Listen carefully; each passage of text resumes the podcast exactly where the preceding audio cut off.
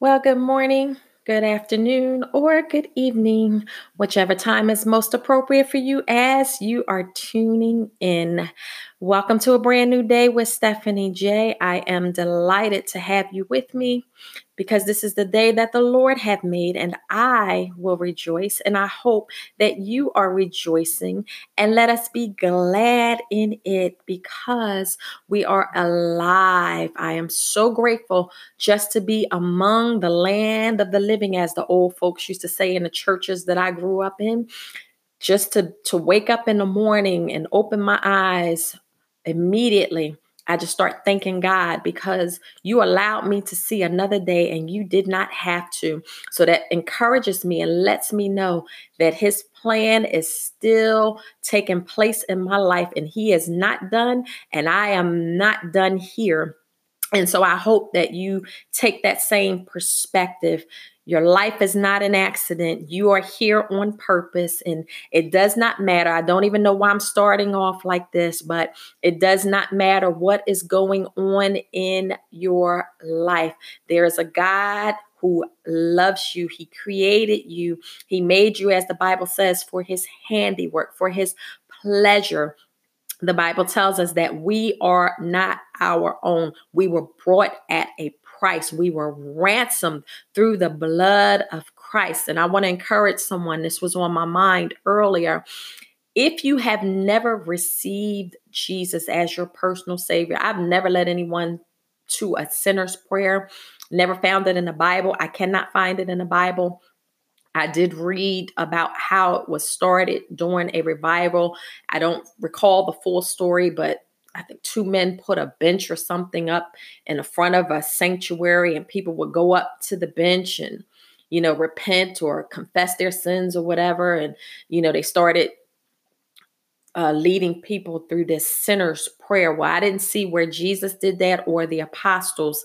Uh, the disciples did that. It's not something that I do. I don't believe that just saying a few words is you know, this magical prayer is just going to change a person's life. But I do know of the transforming power of Jesus Christ. And we're told, even through uh, the Apostle Paul's letters and the Gospels, we're told to believe on him, to believe him with all your heart, um, to confess him.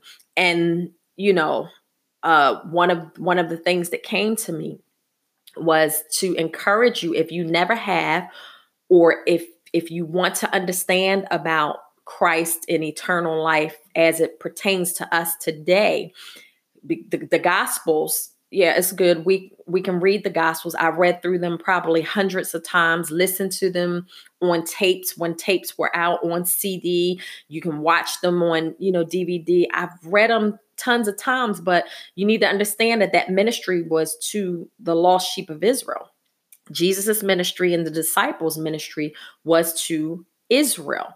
And so the apostle Paul was called to be the apostle to the Gentiles, and he has roughly 17 letters, epistles that talk to us about Christian living and salvation and lays out, you know, in books like Ephesians and Galatians, Philippians, Colossians, what we have as a result and how we come into fellowship and communion with the Father. So, um, the book of John, one of the synoptic synoptic gospels, tells about Jesus, his words. It doesn't focus as much on the miracles like Matthew, Mark, and Luke. And you can definitely find out about eternal life. Um, so I would just just encourage you to do that. If you haven't read it in a long time, go back and read it. It can only do you good. So, what does it mean to rejoice? It means to experience joy and gladness in a high degree, to be exhilarated with lively and pleasurable sensations to exalt. And my acronym for rejoice is reach every day for the joy offered in Christ to everyone. And we have to make that decision despite what is going on in our lives. Because if you've been alive and on the face of this earth for any amount of time, then you know you are not always going to have happy days or joyous days. There's going to be some rain.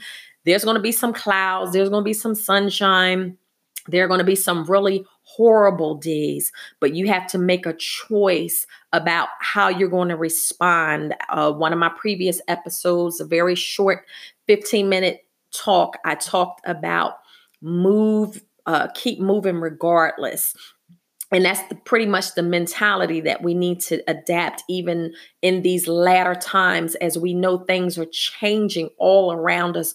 COVID uh, 19 ushered us into a total different way of life. And we know all of this lines up with scripture, the various things that the book of Revelation, if you haven't ever read Revelation or if you've been away from it, that's another good book to read and get familiar with. In the book of Matthew, expressly the 24th chapter comes to mind. Jesus also talks about what to expect in these last days. We have to wake up and realize that we are living in the last days. The Apostle Paul told Timothy that perilous times will come. The Bible tells us there's going to be a great falling away. There's going to be wars, rumors, pestilence of war, you know, pe- excuse me, pestilences, famines, plagues, all kind of things that we're going to be dealing with. And we're right in those times. And so we need to be prepared.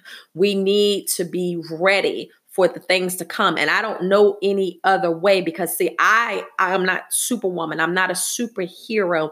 I can't do anything in and of myself. The government can't do it. Our leaders don't know all of the answers. They are doing the best that they can. They're only men and women. They don't have all the answers. They don't know everything.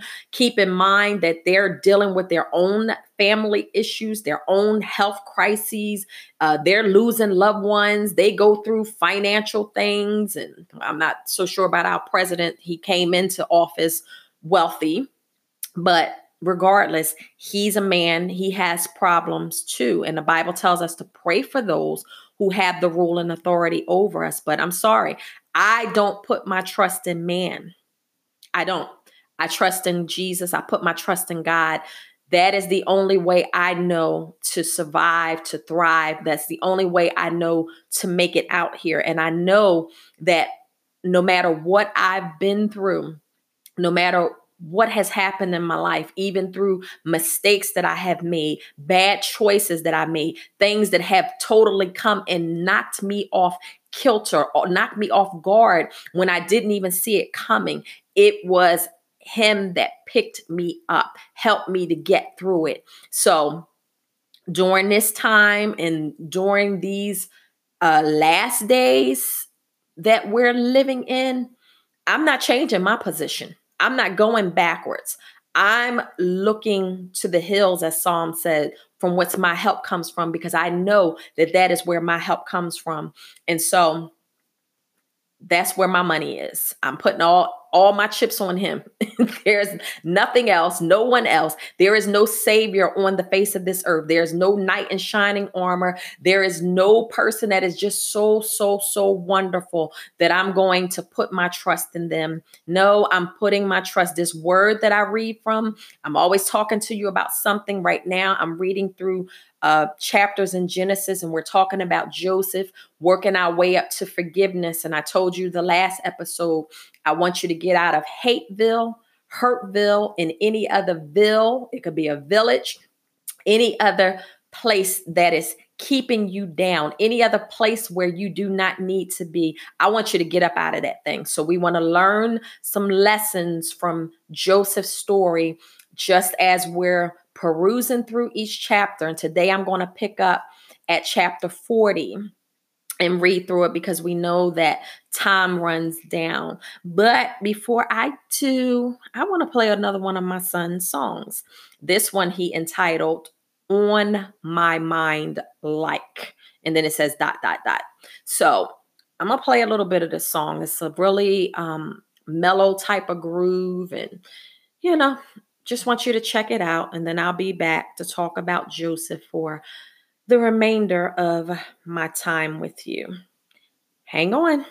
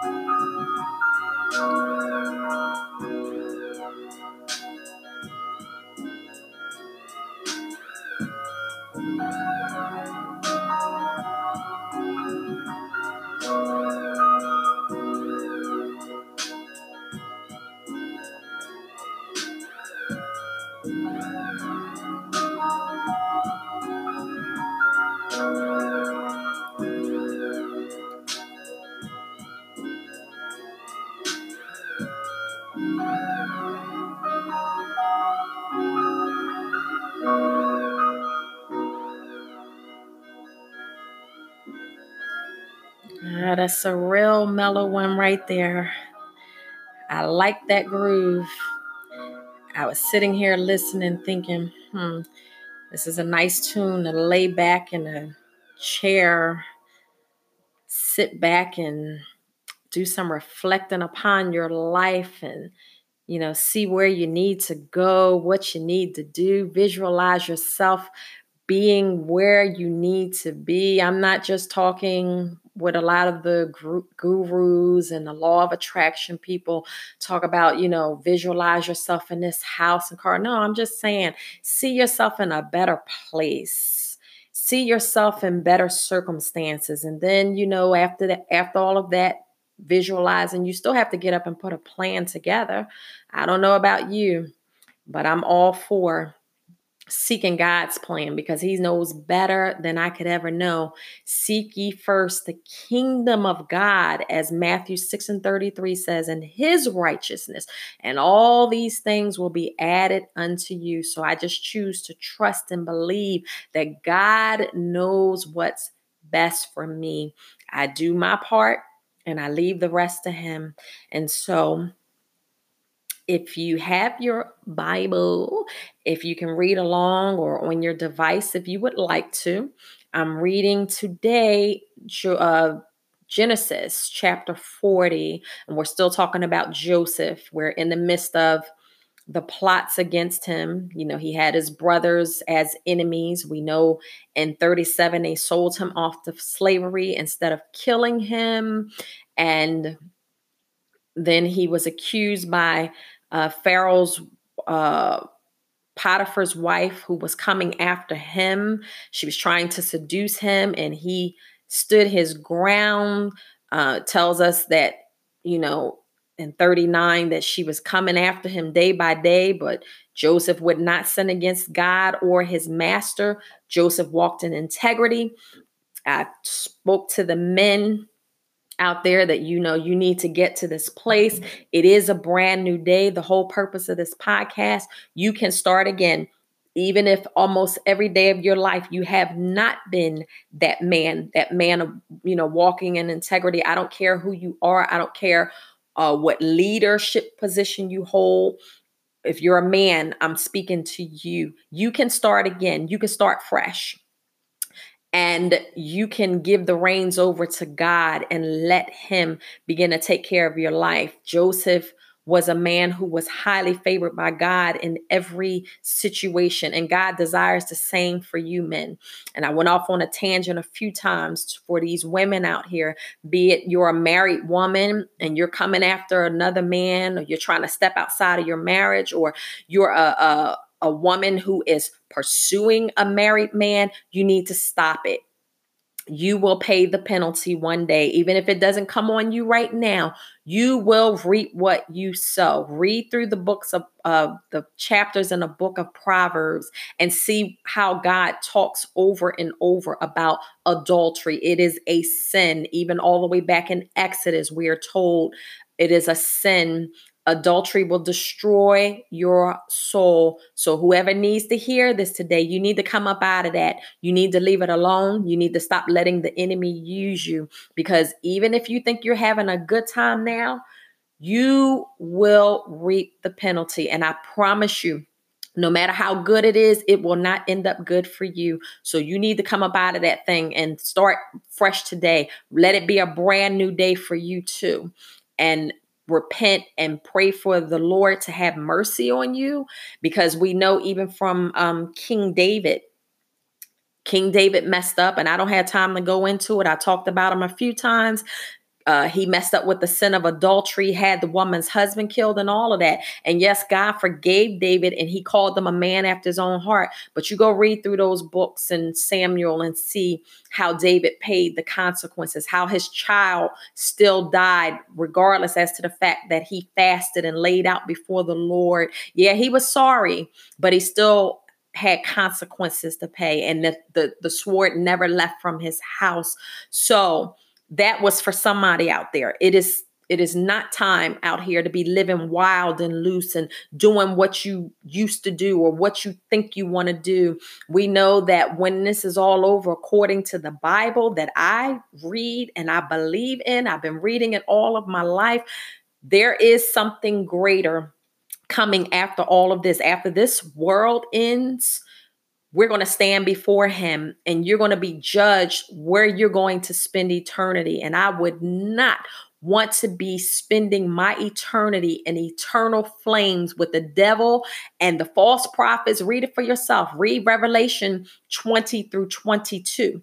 I love 22 that talks about the new beginning, talking about a brand new day. That's a brand new day. And I'm living to live again. And when it's all said and done, I want to see his face and I want to be with him. There's nothing, I said it before, I'll say it again. No thing, nothing, no person, no worldly treasure or pleasure that is worth me dying and losing my soul and going to hell for eternity. The Bible says, What does it profit a man to gain this whole world? You can have all the riches. I'm talking to the celebrities. I don't care who you are. You can have it all. You can be number one in the box office. You can have the flyest cars, uh, garages full of cars like Jay Leno. You can have the most beautiful houses, and some of them have mansions and all kinds of things. Even these celebrity Christian preachers and things. You can have all of that, but the Bible says, What does it profit you to gain all of that and then die and lose your soul? Somebody needs to take some time to think today. Is it really worth it? And I only have about 10 more minutes, so let me jump into this chapter. I hope your answer is no. I really hope your answer is no. And I'm praying that you come to your senses today and turn and repent.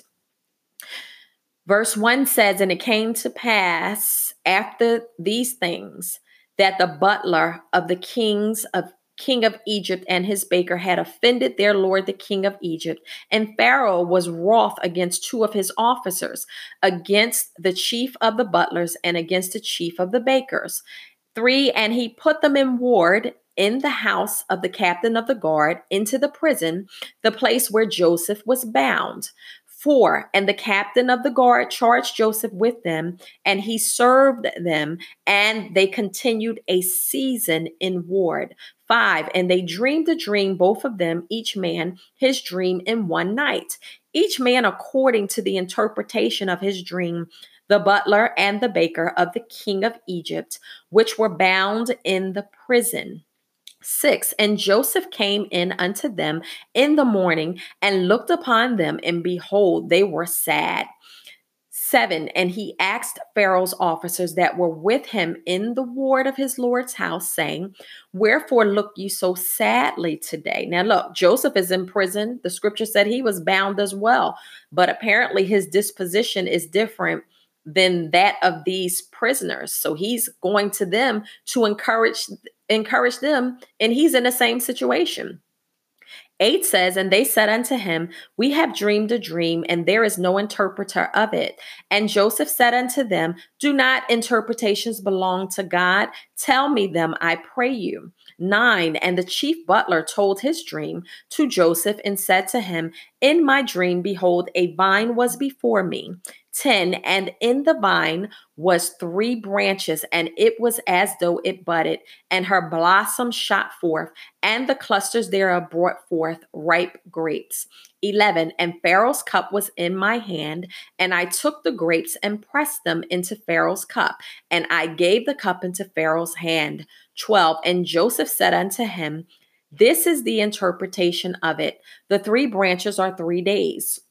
13 Yet within three days shall Pharaoh lift up thine head and restore thee unto thy place, and thou shalt deliver Pharaoh's cup into his hand after the former manner when thou wast his butler.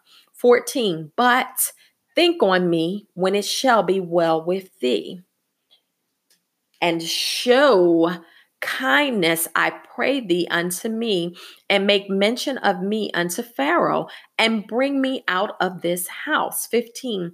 For indeed I was stolen away out of the land of the Hebrews, and here also have I done nothing that they should put me into the dungeon. 16. When the chief baker saw that the interpretation was good, so now he's getting a little encouraged, he said unto Joseph, I also was in my dream, and behold, I had three white baskets on my head. 17 and in the uppermost basket there was of all manner of baked meats for pharaoh and the birds did eat them out of the basket upon my head 18 and Joseph answered and said, This is the interpretation thereof. The three baskets are three days. 19. Yet within three days shall Pharaoh lift up thy head from off thee and shall hang thee on a tree. I can just picture his face at that very moment. And the bird shall eat thy flesh from off thee. Hmm. 20. And it came to pass the third day, which was Pharaoh's birthday, that he made a feast unto all his servants, and he lifted up the head of the chief butler and of the chief baker among his servants. 21. And he restored the chief butler unto his butlership again, and he gave the cup into Pharaoh's hand. 22. But he hanged the chief baker as Joseph had interpreted to them. So, see, Joseph interpreted those dreams and he was accurate. So that means that he prophesied. He didn't prophesy as some people do. What he said, it came to pass. How many of you, like myself, have received many, many prophecies from people that have never come to pass? That's why we don't put our faith. And I'm not saying that a lot of people have evil intentions or anything like that, but you know if it's the Lord because it will come to pass. And we know that Joseph had the Spirit of God, he was a man of integrity, and he had the favor of God. So, what he spoke, it came to pass in that three day time. So, 23 says, Yet did not the chief butler remember Joseph, but forgot him. Now, that's another offense added. And so we're going to see. I don't have time to start the next chapter, which is 41. You can go on and read it for yourself if you want. Finish the whole story if you want. I'm just going through it, you know, as I'm able on this short time. And it's just something that I want to share because it is a good story that talks about the power of forgiveness. So not only did he have to forgive his brothers for what they had done, and they're the reason why he's in this um, in the first place. And then I'll take it even further. His father is not innocent in it because his father, for many years, showed favoritism and showed um, his brothers how much he favored and preferred Joseph over them. And they were the ones out doing all the work, you know, shepherding, keeping his flock and stuff. And Joseph was like his little golden boy. And then there was one son younger than Joseph, which was Benjamin. He was by the same mother, Rachel, who died, and Rachel was the wife that uh, Jacob loved more than Leah and the other two concubines. I'm telling you, you have to read the story for yourself. It's a really deep story, but this is how God brought the um, children of Israel up. Uh, through uh, Israel and the four women that he had children by. And Joseph and Benjamin were the youngest sons from his favorite wife, Rachel. So, yes, he favored uh, them more than the other sons. And so it started this rivalry. And the Bible says that they hated Joseph so much that they could not even speak peaceably to him. So there was a lot going on in the family. And for whatever reason, Joseph, uh, Jacob was not um, aware of it because if he was, he probably would not have sent him to follow after his brothers. But even in this, it was God's providence. And you can see God working through this entire story. God got the glory from beginning to end. He was with Joseph. I don't know what all Joseph was going through, his feelings. I'm sure there was anguish there, there was emotions. Uh, I'm sure he did a lot of crying. I'm sure that he was questioning. We do that. We're human. He was human like we were, questioning God, like, why? I'm doing the right thing. Why did you allow them to do this to me? Why am I here in this prison? I didn't do anything wrong. Who knows? Maybe that's why God allowed him to stay in there. We can only, you know, surmise. We can only uh, make a conjecture about some things when they're not told us directly, but maybe God allowed him to stay in the prison for two more years because he still had work to do. Maybe he was working out that bitterness in his heart. Maybe Joseph was sitting in that prison plotting revenge or, you know, wonder, well, if I ever see them again. And oh, and what about this um this butler? I interpreted his dream and I told him, don't forget me. And he you know, he got out of here and when it was well with him, okay, wait, I got something for all of them. Yeah, one day God's going to take me up to that position that he showed me and I'm going to do ABC. We don't know what the situation was. We can only guess, you know, but for whatever reason, God allowed him to stay in it longer. Sometimes we need to sit back and examine ourselves and you ask yourself, and it may not always be the case, but sometimes, like the children of Israel, we are keeping ourselves bound and tied in certain situations because we refuse to do the work. That's a whole nother topic we hold on to bitterness and anger and you know frustration and we don't always have the right attitude towards things or people that has hurt us. It is not always easy even if it is scripture even if you follow the scripture to do exactly what the scripture tells you because your flesh doesn't want to do it who really wants to pray for someone that has hurt you or or used you especially when you know it's been deliberately done and this person is going on about their business and they have absolutely no care or concern as to your feelings. I have someone in my life who constantly does things and has done things for years, but constantly makes excuses. And then for some reason, I still do things for this person. And it, it, it has made me angry and bitter in a lot of areas. And I've had to work through it. And I'm still working through some things. So my time is running down. We'll pick it up again on another episode. I hope you're getting something out of this. Stay encouraged. Talk to you soon.